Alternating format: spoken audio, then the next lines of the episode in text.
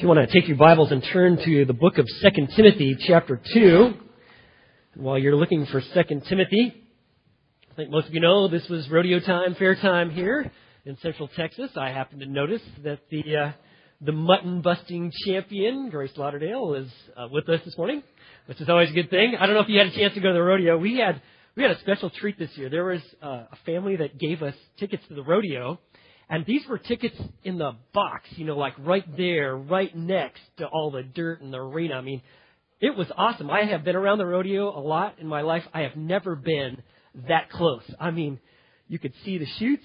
You could see those broncs coming out there. You could see the expression on these cowboys as they're strapped to, uh, you know, the living dynamite. You can see the pain in their faces, their eyes, like, when is this over? I mean, it was just all there right up front. In fact, this one guy is on his bronc. I mean, his horse went crashing into the side, not far from where we're sitting. I'm like, whoa! Even the concrete's shaking. Who in the world would ever want to do this? But anyway, there. I mean, I, we just saw it. It was just right there. I mean, we're taking it all in, and then not only could you see just the flares of the nostrils of these horses and the guys on the bulls, but to make matters much more interesting, we had this lady and two and her two kids, about age four and two, right behind us. And this lady, it turns out that she herself had been a professional barrel racer and had been involved in the rodeo for many years. She was married to the guy who was the lead pickup man out there, who himself, he'd been a bronc rider for 17 years. And so this was awesome. We just developed a relationship, or holding her kids, and she told Karina and I all about life in the rodeo, what it was really like, life behind the scenes. I mean, we got to find out that they, they traveled in a trailer and they carried their five horses with them. And they, they spent two thirds of a year traveling from one rodeo to the next rodeo to the next rodeo. When they were doing rodeo, they were up at their place up at Lubbock and they, and he, they were training horses and shoeing them. And they talked about what it looked like to compete in the rodeo, their focus.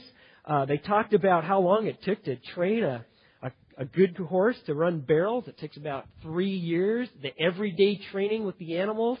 She talked about all the different people that she knew in the rodeo. I mean, anywhere from the guy, Hadley Barrett, that famous rodeo announcer. I mean, she knew him, family. The guy that was running all the stock, well, he kept going back, but he kept stopping to say hi to these little girls. I mean, I know he was paying attention to all the animals, but he kept stopping by and hi and shaking these little girls' hands. I mean, it was very interesting to hear about what the what it was really like to be involved in the rodeo from an insider's perspective.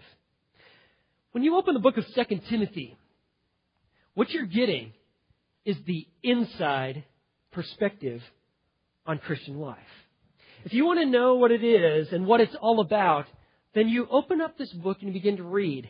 In chapter 1, Paul is giving Timothy the invitation. Friend, fellow pastor, I want you to come and be willing to actually suffer with me. Chapter 1, verse 8. Do not be ashamed of the testimony of our Lord or me, his prisoner, but join with me in suffering for the gospel according to the power of God. And in chapter 2, then, he actually tells us and gives us an inside look into what spiritual ministry looks like. And at the heart of spiritual ministry, you are going to find personal discipleship where people are being influenced in their growth and development and their relationship with Jesus Christ. Now, let me just give you a very simple definition of discipleship. Discipleship is this it is an intentional relationship that helps a fellow believer in Christ integrate God's truth with their life. And this can occur at any level. If you are a parent, I really hope that you are a discipler. I really hope that you are involving yourself in your kid's life to a point where you're helping them develop and mature in terms of understanding relationship with Christ and how God's truth integrates with their life. If you're a grandparent, I hope that you're a discipler. You have a significant role in the lives of your grandchildren. If, if you're a, a coach or a teacher, you have influence in people's lives that not many people do.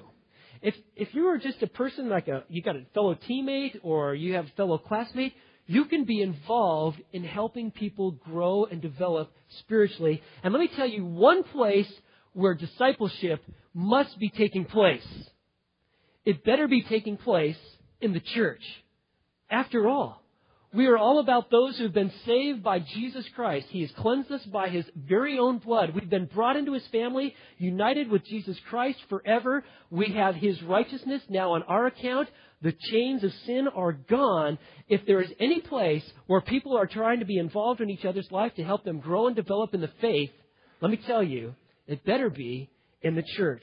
And so Paul, after this invitation to Timothy to suffer for the gospel, he invites him share the passion of what spiritual ministry is all about. If you'd like to sum up Paul's ministry, it could be very simply stated it was all about the proclamation of the gospel of Jesus Christ and building up people in the faith and in their relationship with Him. That's really the essence of what he's about. And really, the reality is this, friends. As you and I grow in Christ, we can help others mature in life. We can actually break out of the mold where it's just life is all about me and realize that really it's all about God and what He's doing in the world and in the lives of other people, and you can be involved in that process. I know that some of you are, some of you are thinking about it, and some of you are like, what in the world are you even talking about? Hold on, because we're going to talk about this. Because as we enter into chapter 2, this is like a major crux to this book of 2 Timothy. Paul is going to lay out the life of discipleship, the life of a mentor, a coach, a trainer, a spiritual advisor. And let me just tell you where it begins. It begins chapter 2, verse 1. This is the mentor's priority, and that is that to be strong and to grow strong in the grace of Christ. Look at this. After, after appealing to Timothy to suffer, after giving him examples of people who have bailed, like in chapter 1, verse 15, like Phygellus and Hermogenes, and after giving him a classic example of a guy who has caught the picture and is willing to suffer, on Onesiphorus, in verse 16 and following, he says, verse 1, chapter 2, You therefore, my son, be strong in the grace that is in Christ Jesus. He says, Timothy, let me tell you where your strength in life is. This is your priority. Be strong in the grace that is in Christ Jesus. To be strong, it literally means to be empowered, to be strengthened inwardly. This is, this is really the heart of Christianity. Some people think that it's about following rules and going through regulations, and Christianity is about what you don't do and what you do do. In actuality, it is an internal reality. It is a relationship with the living God. You believe in Jesus Christ, and He actually spiritually empowers you. There is a spiritual, supernatural dynamic that takes place in the lives of Christians based upon their faith and their unity with Christ. And He says, go back to the basics. Go back to your number one priority. You want to be strong in the grace that is in Christ. And it's a present imperative.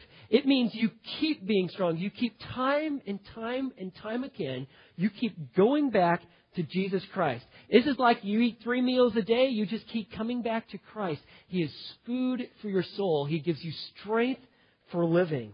And you see, we think about grace, and oftentimes we think, well, yes, it is God's grace that saves us. And that is absolutely true.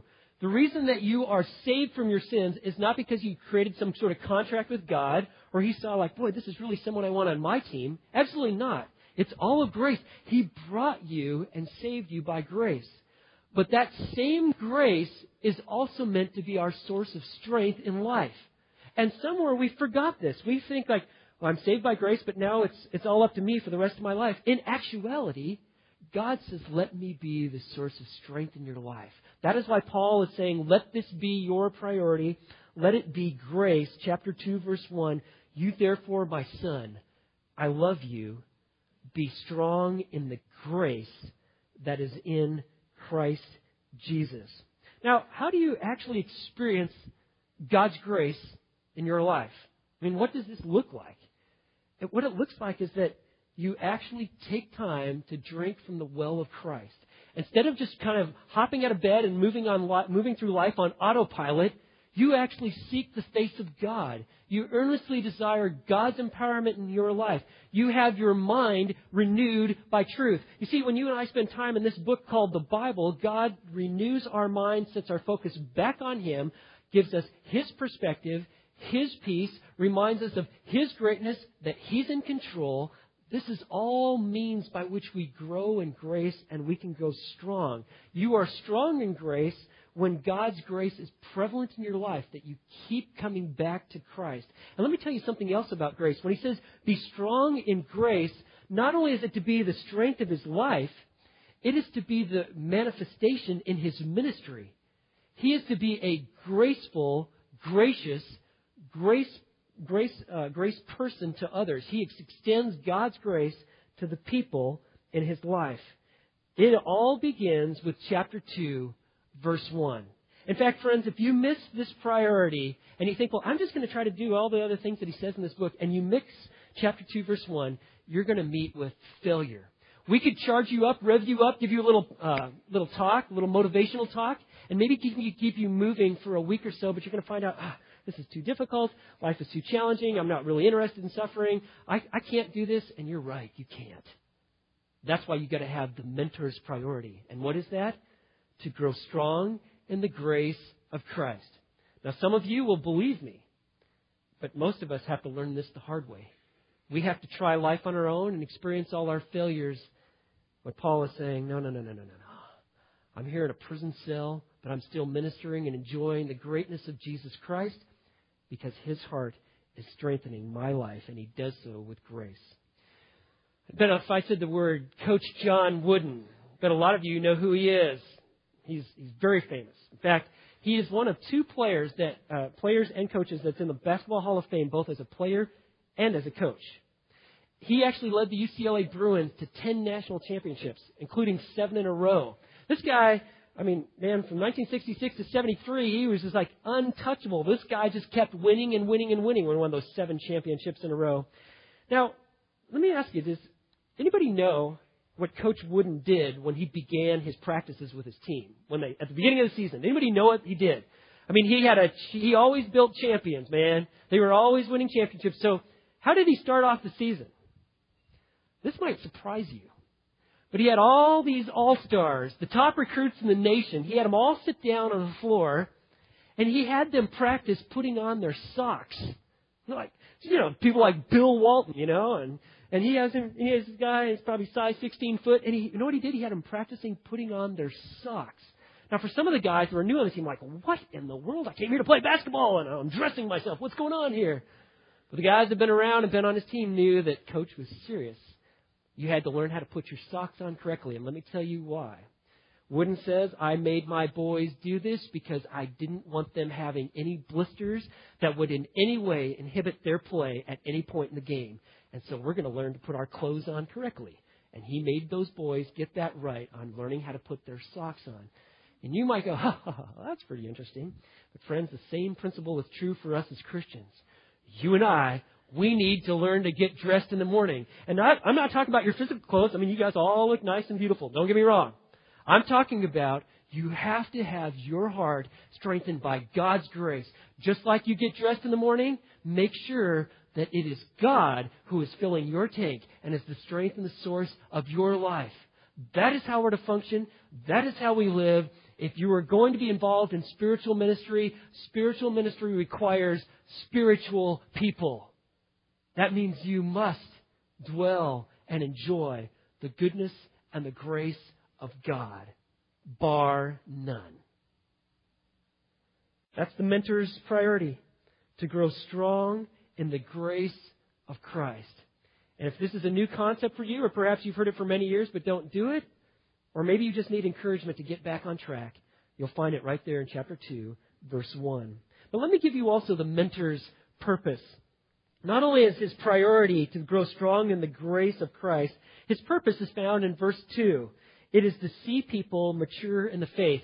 Paul is saying to Timothy, listen, this is what you must do. You must be strong in the grace of the Lord Jesus Christ. He must be the source of the strength of your life, and you must, verse 2, and the things which you've heard from me in the presence of many witnesses, these entrust to faithful men who will be able to teach others also. The things that you've heard from me, Timothy, this must be your bread for life and for ministry. Now, what are these things? Well, this is what he's been talking about. In fact, remember we emphasized this last week. The things that you've heard from me is the Word of God, how God's Word and His truth integrates with life. Remember in chapter 1, verse 13, where he says, Retain the standard of sound words which you have heard from me in the faith and love which are in Christ Jesus. And in fact, he says in verse 14, he says, Guard through the Holy Spirit who dwells in us the treasure that has been entrusted to you. What is it that Timothy is supposed to cling to and eventually pass on? You know what it is? It is the sound words of Scripture. And just to review what we talked about last time, standard, you see that word standard? The standard, that is the word tupos. It means a blow. It's like a beat of a horse hoof or like a mark that comes from a seal or a signet ring. It is to mark you. Our lives are to be shaped and marked by God's Word.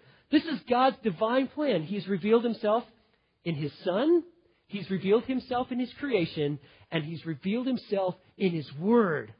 And when you come into a saving relationship with Jesus Christ, you are to be marked out as a people that is shaped by God's Word. You are to retain the standard. It's as if God's Word comes and makes an imprint. In fact, it is the Scripture, it is the Bible that God uses like a chisel to start chipping away anything that keeps us or prevents us from looking like Jesus Christ. It is the Word that creates and develops holiness in our life as we read it and interact with it in our challenge. We are reminded of who God is, and we, in fact, we learn and grow and mature in His understanding of who He is. And furthermore, He teaches us how to live in life, what it really looks like to walk as a Christian. What does it mean to trust God? How to deal with disappointment, temptation, failure, success, relationships of every stripe. It is found here in this Word. This book is to mark out your life. I don't know what you've heard. I don't know what stories you believe. You want to run everything through the grid of Scripture, and when you do, guess what? God's Word makes its imprint upon your life. It is what kind of words? Verse 13, chapter 1? Sound words. It's where we get our English word hygiene. It is good, healthy, pure. This is the kind of man you're to be. The things you've heard from me, Timothy, let this mark out your life. And now, when he's heard this, where did Timothy hear the words as Paul spoke them? If you want a, a fascinating study on discipleship, look at Paul's relationship with Timothy. Now, Paul had many men uh, that he invested in. But one of his key guys is Timothy. In fact, that is why he's writing to him at the very end of his life. But Timothy had heard Paul on numerous occasions through many years teach and speak the Word of God and help people understand how it can be integrated in their life. Paul was all about the gospel and building people up, and Timothy had heard it from numerous times. Let me just give you a sampling of some different ways he's heard it. Paul was Paul had Timothy accompany him on two, his second and third missionary journeys. That mean that every, means that everywhere that Paul went, he had Timothy, and sometimes he'd send Timothy on or have him do things, but Timothy was always around Paul. And so he heard Paul when he spoke to the women who were gathering outside Philippi at that river. Remember when the gospel first made entrance into Europe? Timothy was there and he heard the gospel presented. Timothy heard the gospel presented to the Jews in Thessalonica. Remember those Bereans that said, hey, wait, okay, we heard what you're saying about this Messiah, Jesus Christ, but we are Bereans. We're going to check this out against the scripture. Timothy saw that. Timothy was there when Paul was speaking to the Epicurean and Stoic philosophers in Athens. He watched Paul and listened to him as he presented the gospel of Christ in the context and the world in which they lived. He was with Paul when he spoke to the Jews and Greeks in Corinth. When he was, you know, remember Paul set up a school in Ephesus, the school of Tyrannus, for over two years. Guess who was there taking it all in? Timothy was to the believers in Macedonia, to the elders at Ephesus. Who was there? It was Timothy. He saw it in all sorts of settings with the unsaved as Paul presented the gospel, with the newly saved as Paul presented the basics of the truth, with elders as he pointed them and said, Friends, this is what Christian ministry looks like. He kept seeing Paul over and over and over using God's word to imprint and impress and shape the lives of the people he ministered to. And Paul is saying, Timothy, these very same words, not only you to hold on to, but you're to do this. You're to entrust it. You see that in verse 2? The things which you've heard from me in the presence of many witnesses, you see that word entrust? Key word. It, first of all, it's a command, and it means to deposit something valuable for safekeeping. All of the Word, all of the truth, the scriptures that not only are being written, that you now have in your possession, and what you've heard and seen in me, Timothy, I entrust these to you so that you will entrust them to others. You are to do exactly what Paul did. Paul said, I've entrusted my life to Christ, chapter 1, verse 12. Chapter 4, chapter 1, verse 14, look at that. Guard through the Holy Spirit who dwells in us the treasure which has been what? Who sees it? Entrusted to you. This has been given to you for safe deposit. And this is what you're to do. It's in your life. You are a vessel of honor. You have God's Word and God's truth integrated in your life. You've heard it so much that you can preach it. In fact, you're a pastor and do so. You must entrust it and pass it on to the next generation. That is what you are to do. Now, it tells us something about God's Word. We are to keep it by giving it away. But we must keep it well. And friends, all of us living in American culture, this book is being jettisoned. It is not being held and entrusted and kept like a treasure. And it's not to be that way. Uh, you ever seen the President of the United States when he's kind of traveling around? Next time you see the President on TV or you're visiting him at, at D.C., for those of you who are personal friends with him, I want you to do this.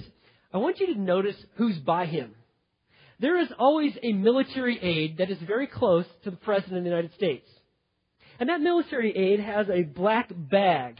Okay? And you might think like, gee, why is the president, he must be into bowling or something, because oh, every president, he's just always got his bowling bag with him, and he's got a guy carrying it for him. He's a military guy. So he doesn't lose it. But, you know, that, that little black bag has been nicknamed the football. You know what it is, don't you? Inside that black bag are the codes to unleash all the nuclear power that the United States has on anybody that has somehow created a war with us. They don't go in the bag very often, but it is always by the president. And there is a guy, actually there's several, that is their job.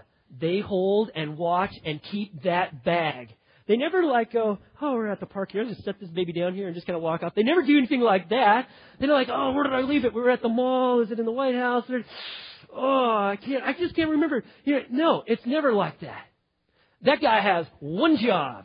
That one job is to hold on to that bag, and he is holding on it for his dear life. And that's his job, not a bad job. You might want to have a job like that, but he is entrusted with that bag. Friends, I don't know if you know this, but you have a black Bible that has been put into your hands. It has been entrusted to your care. You are meant to keep it and to treasure it, but if you are to keep it and entrust it like the scripture says, you have to be able to open it up and pass it on to others. And that is what Timothy is to do. He is to, the things which you have heard from me in the presence of witnesses, many witnesses, entrust these to faithful men who will be able to teach others also. The kind of guy or gal that Timothy is supposed to entrust the scriptures to are this. And this is, by the way, this is what you and I, we want to be. It's one word. It is faithful. Literally, full of faith. We have confidence in God. We believe His Word. We are trustworthy, dependable. We can be counted on. We got a track record of consistency. Timothy, you go find faithful people. And that word man, anthropoi, could be really, it's, it's people. Men and women. You find them, you go and invest your life in them, and you teach them God's Word. That is what you are to do. And let me tell you about faithful people. You want to find faithful people and see how they respond to the good things and the good times when things are going well.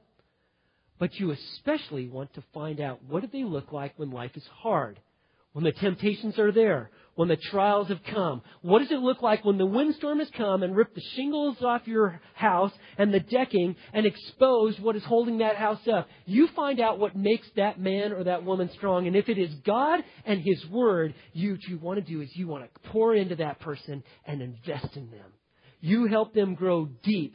You find faithful people. Now, this, this whole idea of discipleship, it can happen in a large group setting. I actually think that a lot of what we do on Sunday morning is helping people grow in their relationship with Jesus Christ, integrating truth with their life.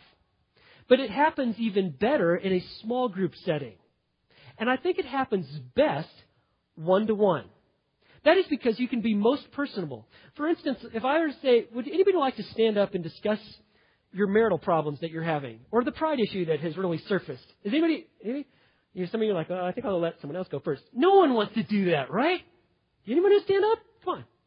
No, I don't think so. No one wants to do that. You know why? Because this is pretty personal stuff. This is my life. I don't want to put it all out there. But on a one to one basis with a friend who loves you and is committed to your growth, they can help you see how Jesus Christ and His Word comes into play to help you grow and to mature. You see, what I've received must not remain with me. Let me tell you, this is what discipleship is. It is entrusting the truth of God into the life of other believers. And friends, this is critical for spiritual ministry. I'd like to read to you a little uh, uh, insight on, on discipleship. This is from a book called Discipleship Great Insights from the Most Experienced Disciple Makers. And there's a man by the name of Leroy Eims, and he tells about visiting a foreign mission field and talking with a veteran missionary. And I want you to listen very closely to what he says. So here we have Leroy, and Leroy is going and he's visiting this veteran missionary. Got the picture? Okay, he writes, He told me, speaking of the missionary, a story that still haunts me. I can't get it out of my mind. He had gone overseas some 15 years before we met and began the usual programs. About the time he arrived on the field, he met a young man named Johnny, who was involved in something quite different. Johnny was a committed disciple of Jesus Christ, but he was going about his ministry in all the wrong ways, according to the quote unquote book. In contrast to the typical missionary approach, this Johnny was spending the bulk of his time meeting with a few young men in that country. The veteran missionary tried to get Johnny straightened out, but the young man just kept on with his quote unquote different approach. The years passed, and the veteran missionary now had to leave the country of his service due to new visa restrictions. And as he sat across the coffee table from me in his home, he told me this. I want you to listen to this. Hey, Leroy, I've got little to show for my time here. Oh, there is a group of people who meet in our assembly, but I wonder what will happen to them when I leave. They are not disciples. They have been faithful to listening to my sermons, but they do not witness. Few of them know how to lead another person to Christ. They know nothing about discipling others. And now that I am leaving, I can see that I've all but wasted my time here. And then I look at what has come out of Johnny's life. Johnny is, was the guy, by the way. Remember, he met with just those few group of guys and really poured into him. He says, one of the men he has worked with is now a professor at the university. This man is mightily used of God to reach and train scores of university students. Another is leading a, a witnessing and discipling team of about 40 young men and women. Another is in a nearby city with a group of 35 growing disciples around him. Three have gone to other countries as missionaries and are now leading teams who are multiplying disciples and God is blessing their work. I see the contrast between my life and Johnny's, and it is tragic. I was so sure I was right. What he was doing seemed so insignificant. But now I look at the results, and they are staggering. Friends, this is what we're all to be involved in. We have to be actively pursuing it, not passively just hoping it's going to happen. Because if it's just a, oh, I sure hope someone's going to do this, you know what? It won't happen. It just won't. It won't happen in Timothy's life, and it certainly won't happen in ours. That is why Paul says, Be strong in the grace, and the things that you've heard from me in the presence of many witnesses, these entrust to faithful men who will be able to do uh, to each others also. So let me ask you this. What in the world does discipleship look like in a local church? I mean, honestly, what does it look like in a local church? And I think Howard Hendricks has presented and answered that question about as clearly as anybody that I've ever heard on it. And pastors like Tommy Nelson at Denton Bible Church have picked up on this. And I'd just like to tell you Howard Hendricks, his response to that question, what does discipleship look like in a local church? Discipleship is important. If you're, if right now you're going, well, I don't know if it's so important. It's what Jesus did, right? He had his twelve and he ministered to them. In fact, remember his final charge to us? You never forgot that, right? Matthew 28.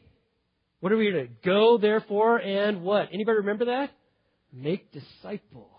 I have a feeling he's going to ask us, so what did you do with what I told you? And this was Paul's life and ministry. In fact, at his deathbed, he's writing Timothy, I want you to do this. So what in the world does it look like in a local church? Well, let me tell you what Hendricks presents. First thing he says is you have to ask, when it's all said and done, when the guy and the gal goes through your church or the couple goes through your church, what do you want them to look like after they've kind of gone through your education program? You know, people sometimes say, hey, tell me about your church. And they'll say, oh, you know, we've got 5,000 people. Okay, but what are they doing? 5,000 what? So you have lots of people coming, but, but are they, are they growing? Are they mature? What, what do they look like? What, what is being happening and produced at your church? What is God really doing with the people there? So you have to ask this question. It's not just getting people to have come and sit around and say, I'm not sure what I'm supposed to do, but I'm in a total line. I'll just sit here. No. You have to figure out what is it that you'd like to have happen in their, in their life. And if you don't know that, then then you haven't answered a fundamental question of what a church is about. What, they, what in the end do you want them to look like? And Hendricks says this, simply this, you want a committed person. You want someone who's committed to God, His Word, and His people. And not only do you want them committed, but you want them competent. You want them to have skills. You want them to know how to study their Bible how to memorize Bible verses, how to have a quiet time, how to love their spouse and their children, how to walk in the Spirit of God, that they know who God is. In fact, they're in a relationship of grace and they can actually relate to Him. They know Him. He's the strength in their life. They, you want to have people that are competent to do this, how to share the gospel that they can make like a simple line diagram that Jeff Lark went through with us this summer, where you put, you know, God's love up top and then God's justice on this next line, and how because of our sin we have plunged now into God's justice, but Jesus Christ has paid the penalty for sin. He has satisfied God's holy wrath against against sin. He has fulfilled all justice, and that we who believe in Him, the resurrected Christ, we can have forgiveness of life. You want to have your people know a couple key Bible verses like Romans 6:23 or John 3:16 and be able to share the gospel. So you want someone that's committed, you want them competent, and Hendrick says you also want them creative. You want to have them have the ability that if you were to drop them off onto an island with a bunch of people and a Bible, that they could actually create a spiritual ministry, help people grow, develop, and mature. That is what he says. You want to help people. You want to figure out what you, you're after, what you're trying to accomplish, and you want to then be focused on that. Now, at Fellowship, we've, uh, we try to emphasize this about what does it mean to be a com- complete in Christ. In fact, this morning you'll even find this little handout in your this insert here. You saw this this summer when one of our elders, Shane Sanders, went through this. The complete disciple of Christ. These are five areas that we as as a church want to see integrated in your life in these different areas that you are growing and maturing in your relationship with Christ in these five areas. You could break it out in other ways, but we have broken it out in this way. And this simply, these are five categories to grow in. First of all, your walk with God, grace and faith, love and obedience, the word and prayer. The second category is, is your relationships. How are you growing and maturing in your relationship with Christ that it's being manifested with your family, your friends, your community? A third category is your character. Is it Christ centered? Or what does Christ centered ministry look like? Your holiness, fruits of the Spirit. Friends, this is what Paul was emphasizing in his life. Remember in Colossians 1 28 and 29, that's the verse by the verses that are on top of this sheet here. Paul, if you want his mission statement, that is it. He said, We proclaim him. Who? Christ, admonishing every man and teaching every man with all wisdom, so that we may present every man complete, teleos, perfected in Christ.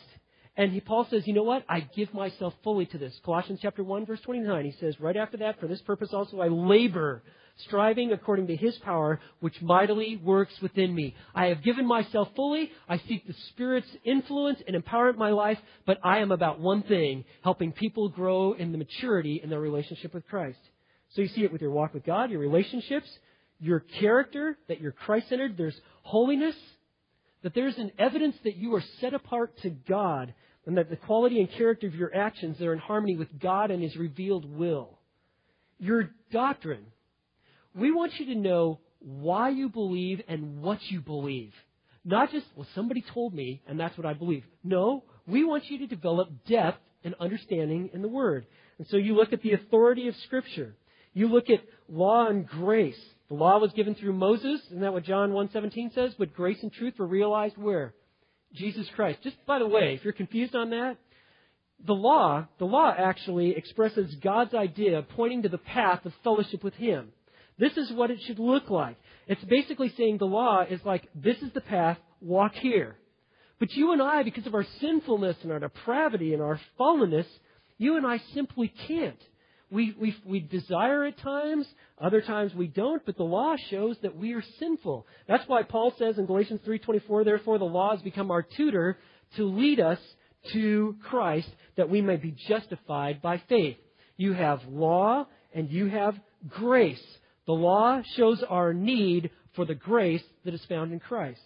And so another area that you find there in your doctrine that you want to grow in is that you have an understanding of essential theology, that you're well grounded. You know what you believe and why you believe it. Let me just give you some major categories that this should be a reality in. Like, for instance, the inspiration of Scripture. You need to know why you believe this book is God's Word. Because someone might ask you, or you might even ask yourself, the nature of God that he is triune in nature. There are three distinct persons of one essence, each possessing all the attributes and personality of deity.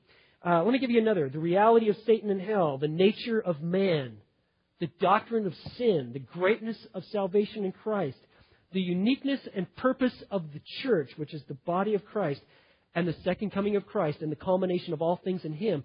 This is all just essential theology. And if you're like going, whew, great, whew, I, I, you know, I don't even know what half the things you just said, then you would find a good book. Let me give you a, a great book that a lot of folks in this church have used to just kind of really develop their theological understanding. It's a book called The Moody's Handbook of Theology by Paul Enns. It is just a great book to give you the basics in a very easy to understand on who God is and all of the major essential doctrines of our faith. And then there's a final category that we really want you to grow and develop in, and that is your ministry your vocation and your profession. If you have a job, it is very likely you have a calling. Whatever that might be, that is God's calling in your life. You also want to know about your spiritual gifts and service, and you want to have a heart for doing what Jesus says and Paul writes about, and that is disciple making. This, in the end, is what we're seeking to have produced in your life by the grace of God. Every person growing in completeness in Jesus Christ. So Hendricks says, okay, once you've figured out what kind of person are you, you trying to produce, what are you after, which we've just gone forward, the second question he says is, well then you have to ask yourself this question. What kind of church will produce these kind of people? What kind of church will produce these kind of people? And he says this, a church that will give them training, that will actually take them either into small groups or one on one and actually train them on how to grow and develop. A church that will trust them, a trust them that, like, for instance, you will actually give them others. Like, here's a gal, you lady, why don't you work with her and see what you can do for a year and try to help this person develop, or a small group. And then you have to give them time. You can't load up their schedule with so many different things they can't even think straight. They don't have time for their family, and they certainly don't have time for any other ministry. No, you have to give them time to do what is most important, what Paul is talking about here in 2 Timothy 2 2. So then Hendricks says this once you know this, then you ask the question. This is the third question he says. Then, if you know what kind of person you're after, what trying to produce, and you know what kind of church it is that gives them time and trust and, and training, then the third question he says is then what kind of leader produces this kind of church that has the outcome of these kind of people? What kind of leader? And you know what? He says this, and this is so true you have to have leaders that model it, that are doing it. That is just not something theoretical in their head, or they might espouse at different times, but you have to have leaders that are actually involved in this very same process. Webster gives a simple definition of a leader. I looked it up this morning before I came to church. And Webster says of a leader, a leader is one who leads. How about that? But isn't that right? A leader is one Who leads? If you're going in this direction, you're a leader. And so the church must have leaders that can educate people on what this looks like. They can talk about it. They can model it. And you have also leaders that create avenues in which this can happen, like a heart to heart relationship where guys getting together, or small groups, or fellowship families, or with our college, or our singles, or in our youth ministry. You have to have avenues for growth to not only allow people to get involved, for helping people to also grow. And then third, you have to have, you have to have pastors, elders, and leaders that are doing this.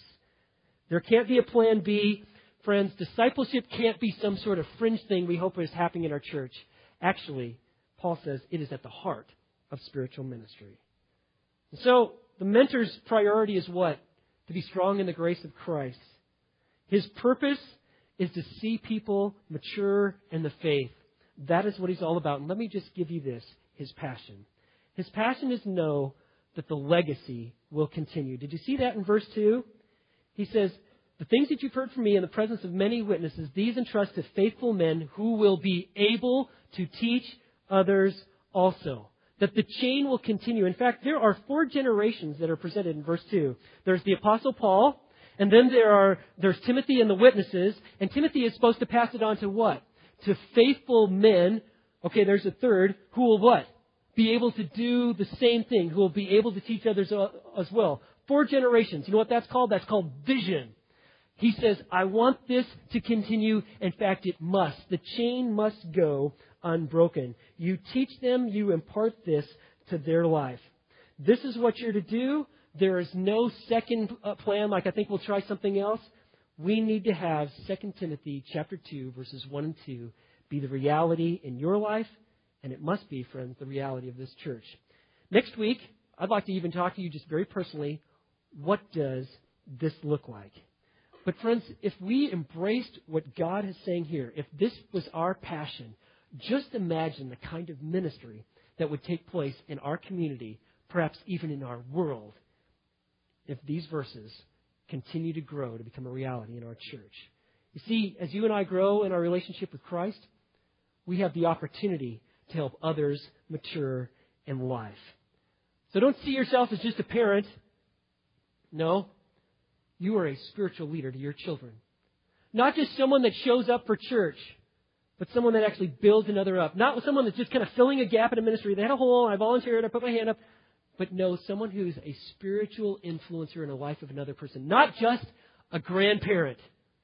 Oh no. Much greater than that, but someone who is taking advantage, full advantage of the great opportunity that God has given them to influence the next generation. And let me tell you, friends, by God's grace, you can do this. And this morning, I'd like to invite uh, Eddie Dart to come up here, and he's going to share with us just a little bit about what this has looked like in his life. So, Eddie?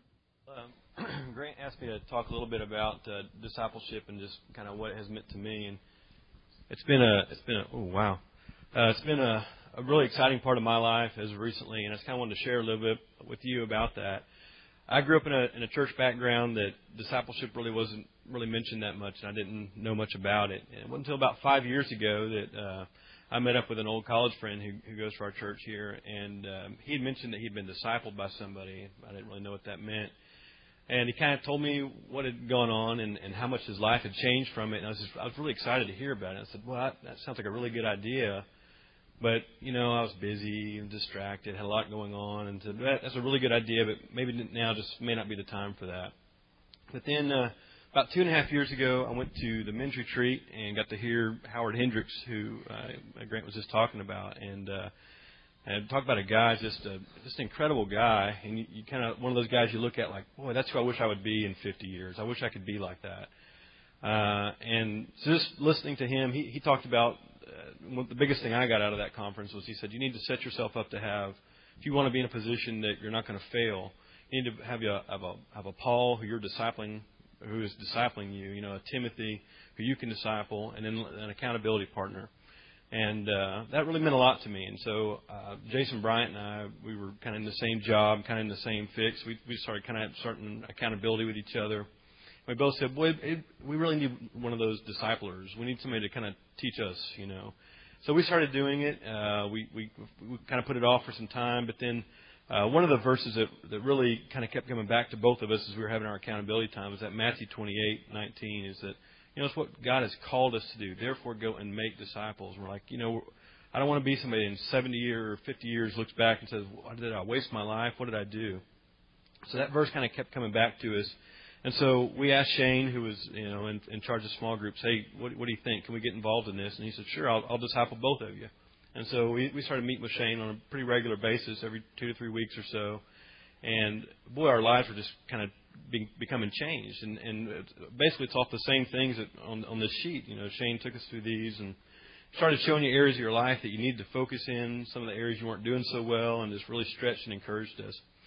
Um, but uh, about six months to a year after kind of meeting with Shane one on one, we felt like we were really growing and, and doing well in that area. It's just exciting. It's just so exciting to be a part of that. We're like, how can we get involved in, in doing this with other people? And uh, a couple of the verses that we uh, kind of used um, that Shane kind of took us through was this same one, uh, 2 Timothy 2 2. And looking for trustworthy people. If you're going to make an investment, if you're going to spend a bunch of time on somebody, pick out some guys or, or gals that you think that they can go and do the same thing later on as well. And so we started looking around and doing that.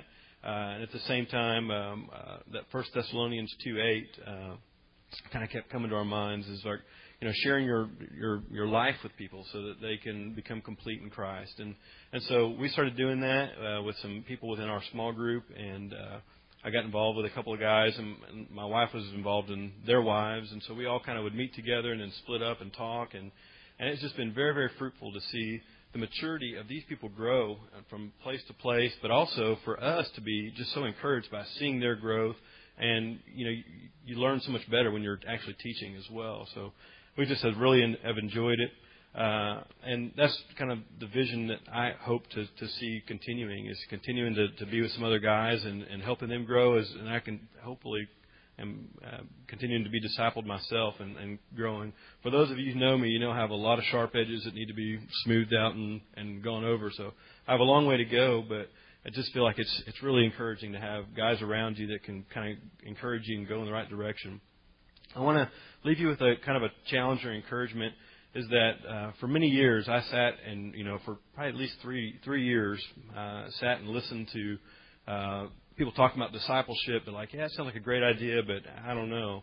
Uh, there's various reasons I didn't get involved right away. I know we have a lot of people that are involved in discipleship with uh, the women's heart to heart ministry and uh, some men that are meeting uh, separately as well. But uh, first of all, I just didn't know you were supposed to do that. You know, for the longest time, that wasn't. It was a foreign concept to me. I just didn't know you were really supposed to be doing it. Uh, but secondly, there's a lot of fears. You get fearful of oh, you know, gosh, I'm not that smart in the Bible. What if I don't know everything I need to know? And what if I don't? What if you know people find out that I'm not who they think I may be? Uh, or what if I share something that may turn them off? You know. Uh, so those are fears that I think we all face. But looking back, those are just you know that's that's your living your life and, and trying to become this complete disciple. Uh, but you know we can't just sit there forever. And uh, one of the things uh, he talked about Tommy Nelson a little bit. Tommy Nelson has a, a, a discipleship series out, and he kind of compares this to a sporting event, uh, which makes a lot of sense. Is that you know for the majority of my life I sat in the bleachers with my Bible, which was my ticket to the game, just kind of watching other people perform out there, uh, but yet kind of wanting to get involved in that game, but not really thinking I really could. And this is really, discipleship is really just an opportunity to get you involved uh, so that you can go out and start living the game and, and, and going on this game again. And it's been very fruitful for me. It's been fruitful just to see other people getting involved in it as well. So I encourage you if it's something you've been thinking about, I'm just a regular guy. I did it and it's awesome. And uh, uh, I hope if it's something you've been kind of thinking about but kind of on the edge, not really knowing if it's something that might be for you, I encourage you to jump in. It's really, really encouraging, and you'll be blessed by it, and you'll be able to bless others. So, thank you. All right. Thank you, brother.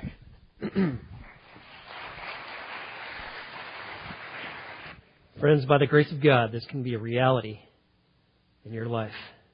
And you could give a testimony of what God is doing in your life and the ministry that He's entrusted to you as you're entrusting to others. So, as the men prepare for our time of communion together, let us just bow before our Lord in prayer. Lord, how good and gracious and awesome you are.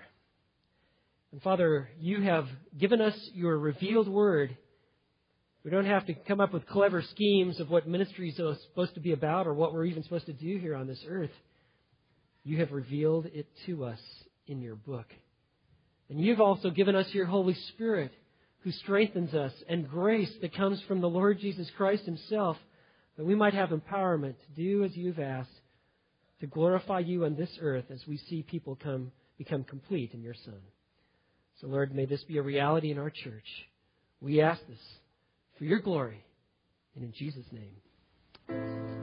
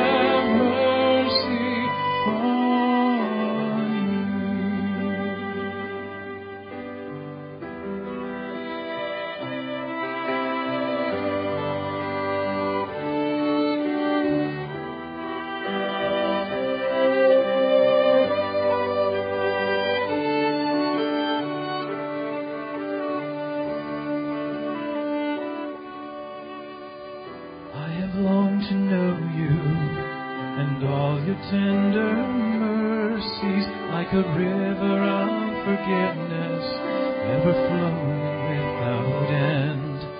So I bow my heart before you, the goodness of your presence, your grace forever shining like a beacon in the